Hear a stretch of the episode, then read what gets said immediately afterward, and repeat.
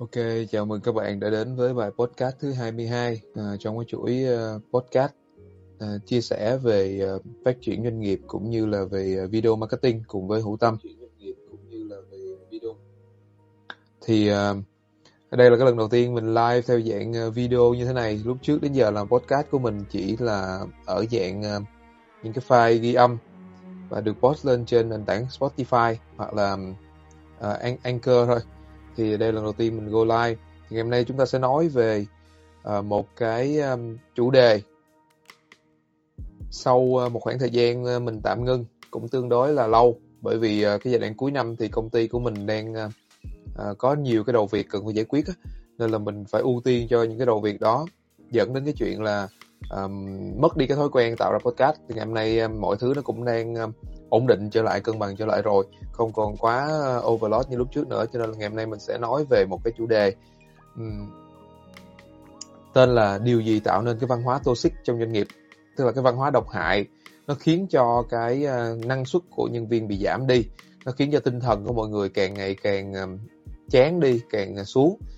Và bạn sẽ nhận biết được đâu là một môi trường toxic cũng như là làm thế nào để cải thiện cái uh, cái vấn đề toxic đó.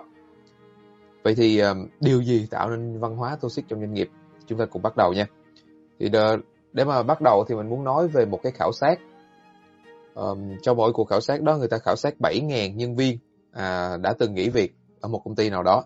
Thì sau khi họ khảo sát 7.000 nhân viên á, thì họ phát hiện ra những cái lý do khiến cho nhân viên nghỉ việc nhiều nhất. Đầu tiên 50% lý do chiếm cái phần lớn nhất luôn à, chính là vì sếp không tốt. À cái việc mà sếp không tốt này thì không biết có đúng như vậy hay không. Nhưng mà hầu hết uh, khoảng một nửa những người được hỏi tức là 3.500 người đó là họ nói là năm ờ, họ nghỉ việc bởi vì sếp là lý do chủ yếu. Còn các lý do khác phân bố cho các uh, còn các cái số lượng người khác thì họ phân bố cho những cái lý do khác. Uh, ví dụ như là khối lượng công việc lớn công việc quá nhiều làm việc quá nhiều hay là mối quan hệ với đồng nghiệp không có tốt hay là công ty không có mục tiêu rõ ràng không có lộ trình phát triển rõ ràng cho họ. Thì uh, có rất là nhiều lý do nhưng mà hầu hết chúng ta thấy á, là những cái lý do đó liên quan đến cái việc là mối quan hệ giữa con người với con người. Hầu hết những cái lý do khiến người ta nghỉ việc. Thì uh, cái nguyên nhân làm cho một cái môi trường trở nên càng ngày càng không có được uh, trong lành đối với một nhân viên khiến cho họ cảm giác không muốn làm việc tại đó nữa thì hầu hết là đến từ những cái mối quan hệ giữa con người với con người. Thì có một lần một người bạn kể về uh, công việc của bạn bạn đó lúc trước làm một công ty khác sau này bạn nghỉ thì bạn nó nói là công ty cũ môi trường toxic quá. Thì đó lần lần đầu tiên tôi nghe. À, tôi nghe về cái cái từ môi trường toxic cái môi trường độc hại á, thì bạn mới nói là do đi làm mà có cảm giác không an toàn lúc nào mà cũng cảm giác là có người bị nói xấu sau lưng mình hoặc là à, đồng nghiệp của bạn đó không vừa lòng với những cái gì bạn đó làm. Xong rồi đồng nghiệp đó có có những cái hành động mà giống như là chọc tức cũng như là nói xấu rồi à, à, dìm hàng kiểu kiểu như vậy thì người này đặt tên file ví dụ như là uh, mình làm trong cái mảng video đi thì cái người kia họ đặt cái tên file. Thay vì họ đặt cái tên file là dự án A dự án B đi thì họ đặt tên là họ chửi mình. Họ chửi uh, ví dụ thằng chó thằng chó và thằng chó A thằng chó B ví dụ như vậy. Thì uh, nó tạo lên những cái mối hiểm khích và về lâu về dài đi làm cảm thấy rất là mệt mỏi. À, đến công ty đã phải giải quyết những cái công việc đã đau đầu rồi thì lại còn phải dính tới những cái việc mà mâu thuẫn trong mối quan hệ với người khác nữa thì dần dần bạn tôi chịu không nổi thì bạn tôi phải uh, nghỉ việc. À, thì đó là một cái một cái ví dụ một cái môi trường toxic mà tôi đã gặp trực tiếp. À, hầu hết các lý do trên đều xuất phát giữa cái sự liên kết giữa con người với con người. À và hầu hết là do con người tạo ra cái môi trường toxic. Thì cái môi trường nó thực ra nó cũng không phải là có khí độc hay là uh, tự nhiên nó có những cái um, uh, lửa cháy hay là không khí độc khí uh, CO2 SO2 vân vân không phải như vậy mà do con người tạo ra một cái môi trường khiến cho những người làm việc ở trong đó cảm thấy đó một môi trường độc hại. Và bây giờ chúng ta sẽ nói đến cái lý do cái môi trường toxic nó hình thành như thế nào. Thì à, có những công ty bắt đầu thì rất là thuận lợi nha. À, nhân viên làm việc rất là tích cực. Nhưng mà sau một thời gian thì mọi thứ bắt đầu thay đổi, theo cái chiều hướng là nó tệ đi. Dần dần thì mọi người trở nên à, căng thẳng hơn. Và bắt đầu cảm thấy là mệt mỏi hơn thì đó là một trong những cái dấu hiệu của một cái môi trường làm việc không có tốt. Thì um, trước khi bắt đầu giải thích thêm á thì chúng ta có cái điều khi mà con người là lý do chính á thì chúng ta cần phải hiểu được rằng là con người rất là đa dạng. Chúng ta có rất là nhiều những kiểu tính cách khác nhau và uh, chúng ta hoàn toàn gần như là hoàn toàn khác biệt giữa hai bản thể khác nhau với hai con người khác nhau luôn đó thì um, có rất là nhiều những khác biệt với con người. Đầu tiên là về cái tính cách nè. Tính cách bẩm sinh sinh ra uh, mỗi người sẽ có một cái dạng tính cách. À mỗi người sẽ có những cái tính cách khác nhau. Như vậy là đã thấy sự khác biệt rồi. Nhưng mà sau đó chúng ta còn lớn lên ở những cái môi trường chúng ta có những người cha người mẹ khác nhau. Chúng ta học ở những ngôi trường khác nhau có những người bạn khác nhau có những thầy cô khác nhau. Thì đó là cái yếu tố môi trường nó ảnh hưởng lên cái tính cách của chúng ta hơn nữa. Cách mà suy nghĩ cách mà chúng ta hình thành cái niềm tin đúng cái nào là đúng cái nào là sai nó đã khác nhau rất là nhiều rồi. Thì thậm chí là những người đã từng rất là uh, quan tâm đến nhau những người những người yêu đi ví dụ như người yêu đi tại sao họ họ đưa đến quyết định cưới nhau? Tức là họ phải có một phải nảy sinh một cái uh, cái sự liên kết nào đó họ mới đưa ra quyết định cưới nhau nhưng mà sau khi cưới nhau về thì họ còn không hòa thuận được với nhau. Thì đó là cái mối quan hệ gần gũi vợ chồng hoặc là anh chị em trong nhà thì nhiều khi cũng không phải hòa thuận với nhau được. Vậy thì cái khả năng mà những người xa lạ họ đến với nhau họ làm việc cùng một công ty thì khả năng mà họ hòa thuận với nhau một cách hoàn hảo thì gần như là không xảy ra bởi vì chúng ta khác biệt rất là nhiều về mặt tính cách, chúng ta khác biệt rất là nhiều về những cái môi trường, nó hình thành cái niềm tin khác nhau. Cái điều đó dẫn đến cái việc là chúng ta có cái quan niệm sống và cái quan niệm làm việc khác nhau. Tức là một cái vấn đề xảy ra thì một người lại cảm thấy nó đúng, nhưng mà người khác lại cảm thấy sai. Một cái hành động người này làm, người này cảm thấy là tôi làm như vậy là hợp lý, là đúng, nhưng mà người khác lại không hài lòng. Thì đó là cái điều mà dẫn đến mọi người đang có những cái khoái, cái cái quan điểm khác nhau. Và mọi người nhìn một cái cái cái vấn đề theo những cái góc độ khác nhau. Và tất nhiên là khi mà khác nhau như vậy thì họ phải um, đưa ra những cái quyết định những cái kết luận khác nhau rồi. Tức là bây giờ anh làm anh cứ nói như vậy là đúng nhưng mà đối với tôi nó là sai. Thì rõ ràng là cái sự khác biệt này nó tạo ra một cái ờ, gọi là có khả năng dẫn đến sự tranh luận. Và cái cách mà anh làm việc cái cách mà anh đi làm cái cách mà anh ăn mặc á là đôi lúc ờ, anh cảm thấy ổn nhưng mà tôi cảm thấy không ổn thì cái sự khác biệt này là một trong những cái yếu tố dẫn đến những cái quan điểm khác nhau về người khác.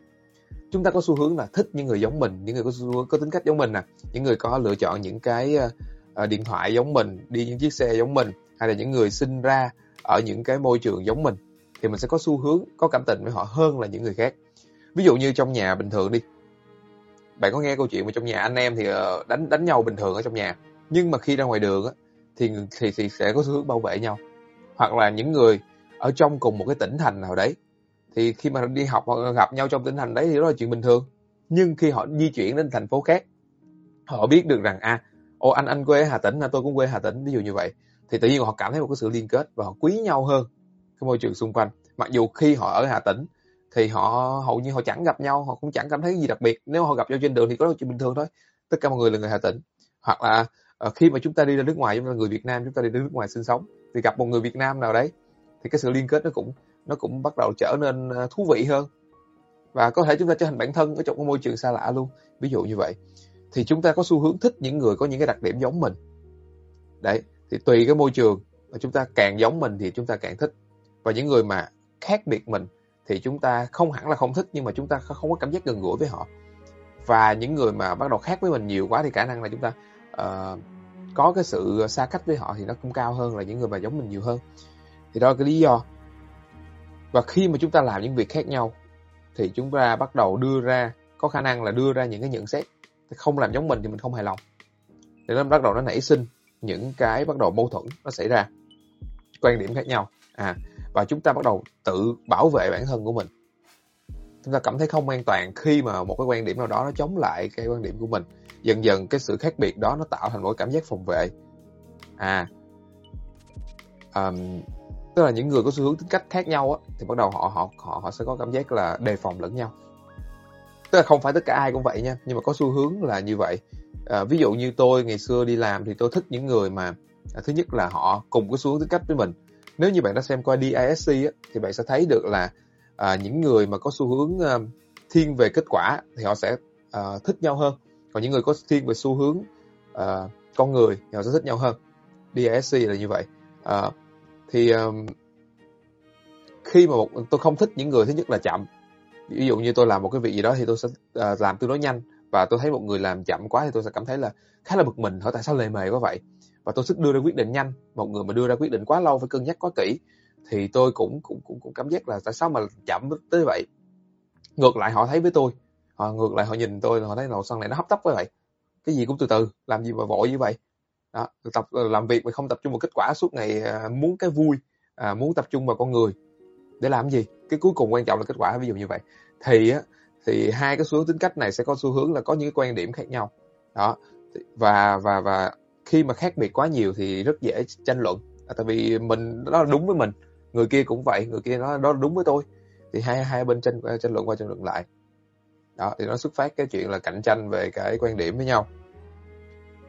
Rồi một cái yếu tố nữa đó là khi mà chúng ta chưa có một cái luật chơi rõ ràng á tức là mọi người uh, chưa có vào một công ty làm việc mà chúng ta chưa có một cái uh, gọi là cái văn hóa rõ ràng chưa có cái quy định rõ ràng và nó giúp cho mọi người có thể làm theo thì mọi người sẽ làm theo theo theo gì ạ? Làm theo bản năng của mình. Hoặc cái gì mà họ nghĩ là đúng thì họ sẽ làm. Và khi mà chủ doanh nghiệp chưa thiết lập được một cái luật chơi cho doanh nghiệp của mình thì mọi người sẽ chơi theo cách mình nghĩ là nó đúng chơi theo cách mình nghĩ là nó hợp lệ. Như vậy nó cũng dẫn đến cái chuyện là uh, xuất hiện ra những cái hành vi uh, những cái thói quen mới nó hình dần dần được hình thành và những cái thói quen đó về lâu về dài nó lại không tốt cho doanh nghiệp của mình. Ví dụ như là cái thói quen đổ lỗi nè khi một cái vấn đề xảy ra mình sẽ bắt đầu mình tìm cái cách mình tìm cái hướng cái ai là người gây ra cái việc này ai là người gây ra việc này? Ví dụ như là khi mà công ty của tôi làm một cái video mà bị khách hàng phản hồi là tại sao lại làm xấu như vậy thiếu cái này thì có thể khi mà đổ lỗi. Ví dụ nha ví dụ thôi nha chứ không phải là là thực tế nha. À, thì, thì có thể hình dung trong đầu là ồ tại cái thằng quay phim đúng không? À tại cái thằng chỉnh phim nó nó không có xem lại hai lần ví dụ như vậy.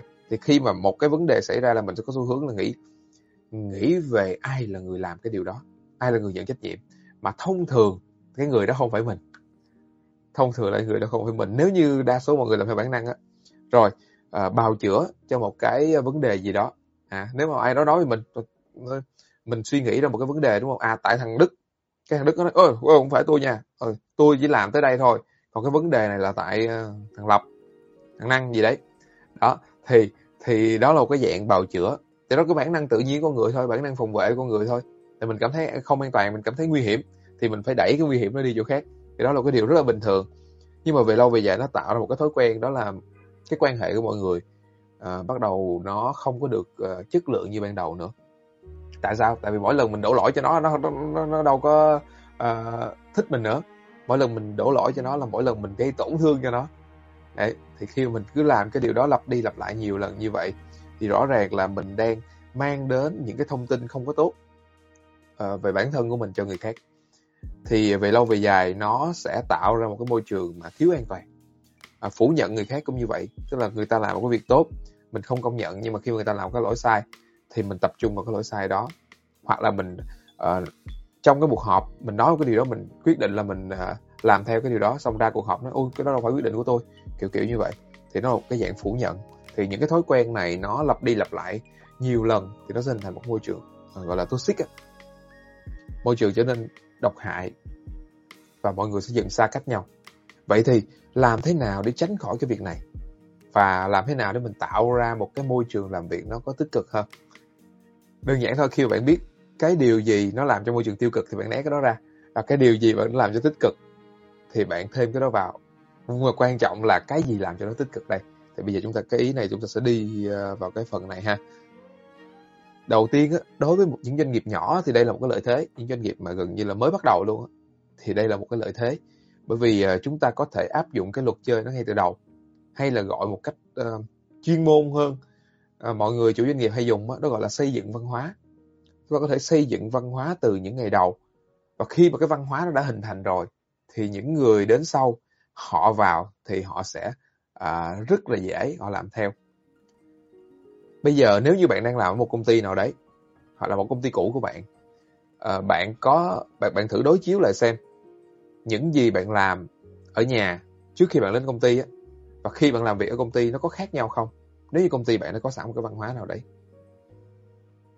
Tôi lấy một ví dụ ngày xưa khi mà tôi ở nhà thì tôi dậy rất là trễ. Tôi dậy khoảng ờ, lúc mà tôi còn là sinh viên thì khoảng ngủ tới 10 giờ sáng mới dậy. Nhưng mà khi làm việc ở công ty rồi có những hôm là 7 giờ là tôi đã có mặt ở công ty, tức là phải dậy lúc 6 giờ mấy, chẳng hạn. Bởi vì công ty ờ, của tôi làm việc là họ có thói quen dậy sớm. Là tôi phải thay đổi cái thói quen của mình luôn, nhưng mà nếu để một mình tôi tôi không thay đổi. Hoặc là nếu như là tôi tham gia vào những ngày đầu thì tôi cũng phải ờ, rất là khó để mà tôi thay đổi cái thói quen dậy sớm của mình. Nhưng mà khi vào một công ty nó đã có cái thói quen dậy sớm sẵn rồi thì bỗng nhiên tôi thấy cái chuyện đó là cái chuyện hiển nhiên, cái chuyện bắt buộc, mình bắt buộc phải làm. Mặc dù mình ở nhà không dậy sớm, nhưng mình vào công ty mình lại dậy sớm đấy thì đó là một cái ví dụ về mặt thói quen.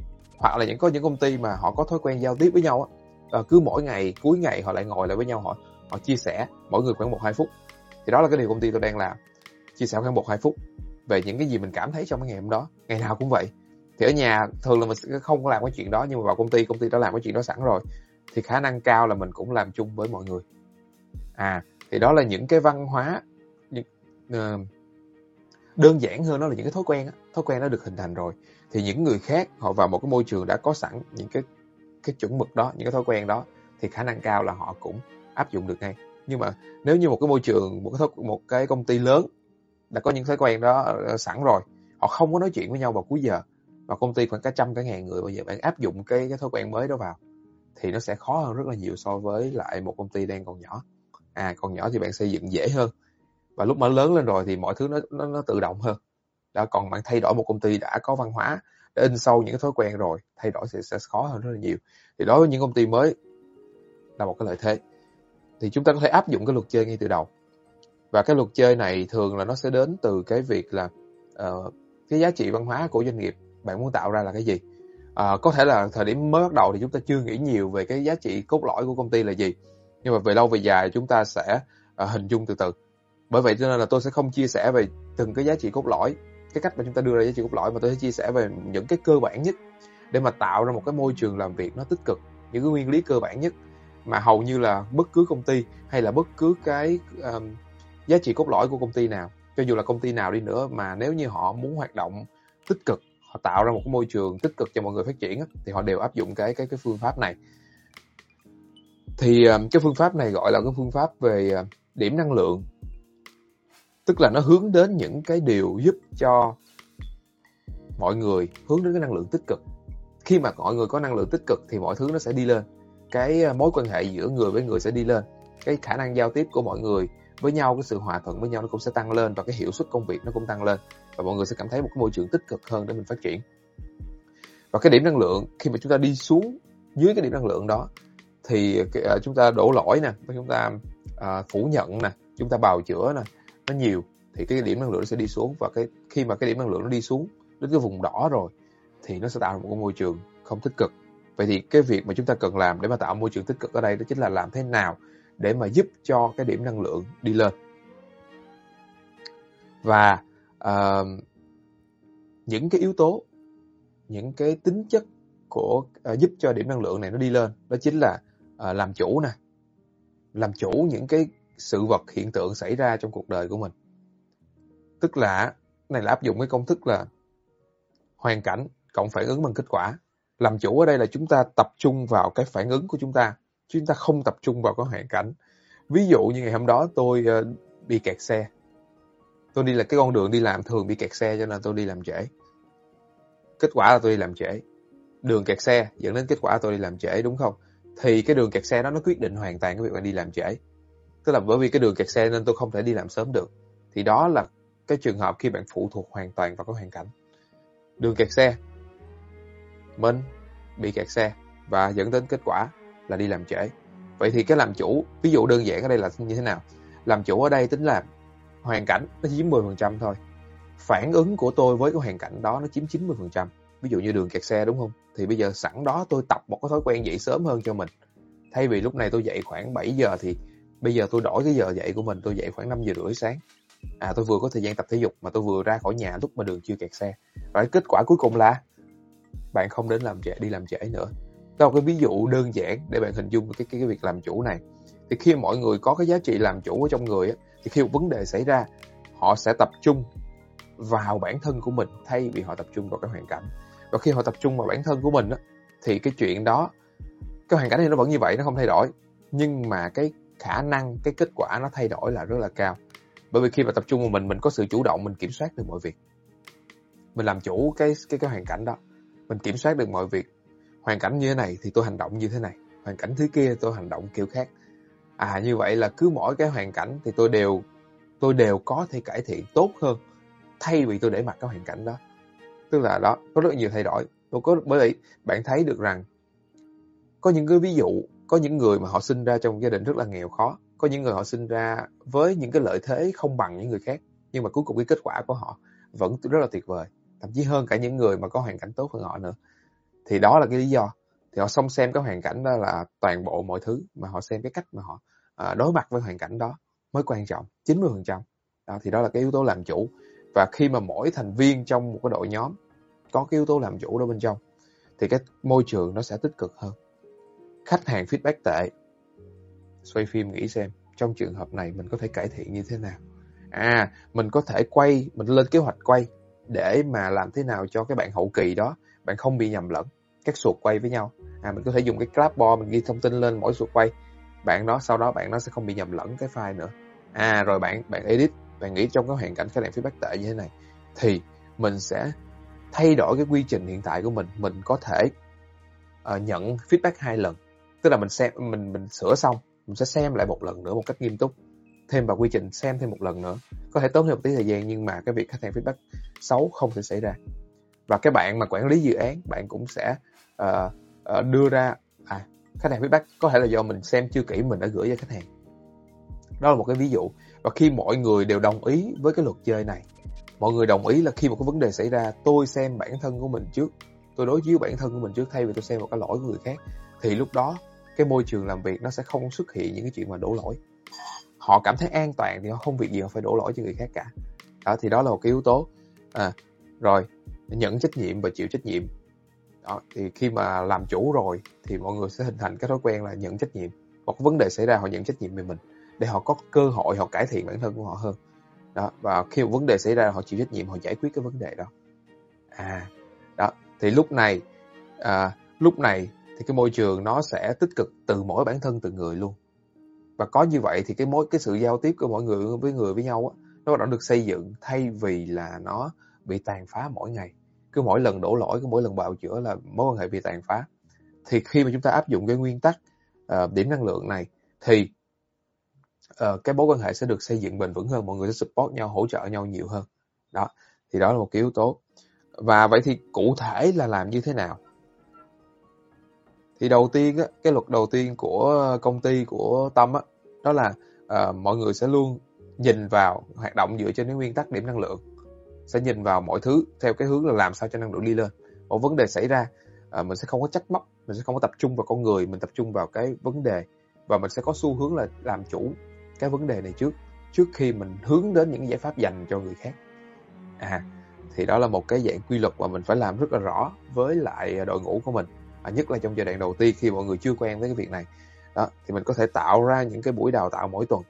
À, tức là không phải tuần nào mình cũng uh, mình cũng đào tạo về chủ đề này. Có thể tuần này chủ đề này tuần sau chủ đề sau. Nhưng mà cái chủ đề này mình sẽ lặp lại nhiều lần. Cái chủ đề nào mình muốn nhấn mạnh đó, thì mình sẽ lặp lại nhiều lần. À, cứ một tuần là có khoảng 5 phút đào tạo hay là 10 phút đào tạo. À, thì mình sẽ đào tạo mỗi tuần như vậy. Rồi mình lập chủ đề nào quan trọng mình lặp lại nhiều lần. Mình tạo một cái thói quen à, thói quen đào tạo doanh nghiệp của mình. Nó không cần phải đào tạo theo kiểu xuất sắc lắm đâu không phải cần phải kiểu như diễn giả truyền động lực. Mình có thể cho những cái trưởng phòng những bạn thậm chí những bạn nhân viên của mình à, đó mình đào tạo qua lại lẫn nhau thì mỗi người đều có những cái hay. Đó thì mình tạo một cái văn hóa là mỗi tuần chúng ta đều có những cái buổi mà ngồi lại với nhau để mà học hỏi một cái điều, điều gì đó. Và hầu hết những cái buổi đó đôi hầu hết là và chúng tôi áp dụng được hơn một năm nay thì hầu hết những cái buổi đều đưa ra những cái kết quả tích cực hết. Và những cái thông tin quan trọng chúng ta có thể sắp xếp đào tạo nhiều lần. À đấy. Một cái buổi một cái giải pháp là đào tạo ha đào tạo mỗi tuần. Rồi chúng ta cũng phải đo lường để mà chúng ta biết được là đâu là những cái hành vi mà vi phạm nguyên tắc để mà chúng ta giải quyết. Đo lường bằng cách là uh, ví dụ như khi mà có ai đó bào đổ đổ lỗi bào chữa hay phủ nhận đó thì chúng ta sẽ đo lường. Nhưng mà chúng ta phải cẩn thận cái chuyện này tại vì nếu như đo lường không cẩn thận á ví dụ như vi phạm nguyên tắc mình nói à, làm sai rồi kìa thì nó có khả năng nó tạo ra một cái nó lại quay lại cái việc mà à, cái điểm năng lượng đi xuống. Cho nên là cái việc đo lường này chúng ta cũng phải rất là cẩn thận. Đo lường và có giải pháp để cải thiện. Ví dụ như là feedback 360 tức là mỗi người mỗi một quý mỗi một uh, nửa năm hoặc là mỗi một năm thì chúng ta sẽ có một buổi ngồi lại để mọi người feedback cho nhau. Và chúng ta có những cái à, cái cái chuẩn feedback làm thế nào để mọi người nghe cảm thấy là người kia đang giúp muốn giúp mình cải thiện chứ không phải họ họ họ, chỉ chê bai mình. Họ cảm giác an toàn á. Thì feedback 360 giữa mọi người với nhau. Thì để mà mỗi người sẽ có những cái góc nhìn thực tế về những người xung quanh đang đang nghĩ gì về mình. Và chúng ta cũng phải tạo ra làm thế nào để một môi trường feedback nó an toàn. Bởi vì khi mà nhắn đến feedback phê bình á thì mọi người thường là sẽ có xu hướng là tập trung vào cái điểm yếu. Cho nên là chúng ta cũng phải xây dựng một cái hệ thống à, phản hồi làm sao cho nó tích cực cũng như là chúng ta có thể khảo sát phản hồi về giao tiếp với nhau khảo sát đặt danh chẳng hạn.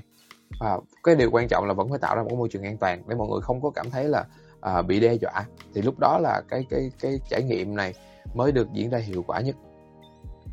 Và cái điều quan trọng nhất nếu như chúng ta là chủ doanh nghiệp à, chúng ta là những người mà đang xây dựng đội nhóm thì cái điều quan trọng là bạn phải làm gương.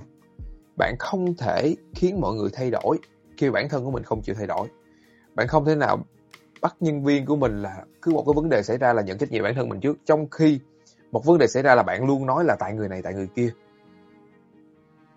Thì bạn đang tạo một, một cái cái văn hóa không công bằng ở đây. À tức là sếp nói sếp nói gì cũng được. Sếp muốn người ta làm nhưng mà sếp không làm. Tại sao mình phải làm như vậy? À, tại sao sếp sếp không làm mà mình phải làm? Ví dụ như vậy. Và nó sẽ tạo một cái văn hóa không công bằng. Như vậy là cái người trưởng phòng họ không làm. Họ thấy bạn làm như vậy đúng không? Họ không làm. Nó trước sếp. Nhưng mà nhân viên của mình phải làm. À thì nó dần dần bạn tạo ra một cái thói quen cho những người cấp dưới của bạn. Bạn tạo ờ, những thói quen cho những người trưởng phòng.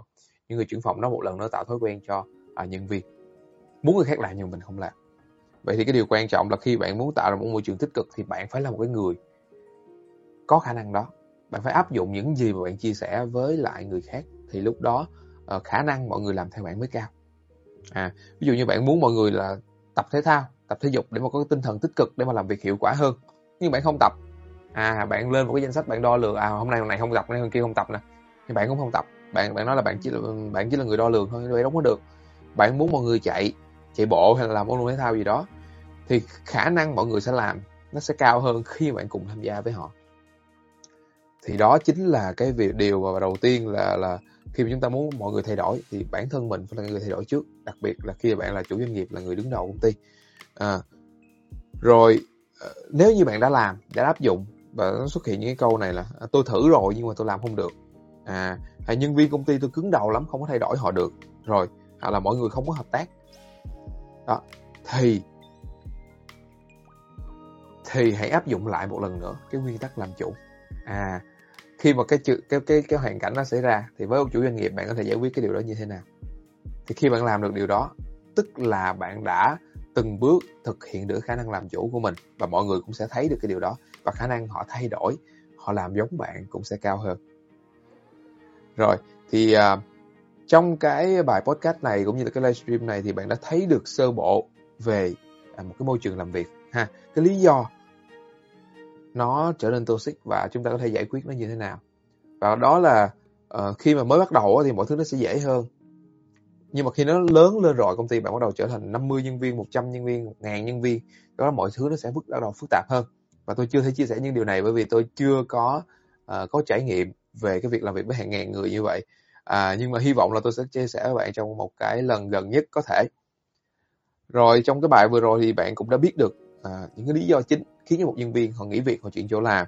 Thứ hai nữa bạn à, biết được cái cách một cái môi trường toxic nó hình thành ha và làm thế nào để mình mình tránh khỏi những cái yếu tố đó và mình xây dựng một cái môi trường tích cực giúp cho công ty của mình hoạt động hiệu quả hơn.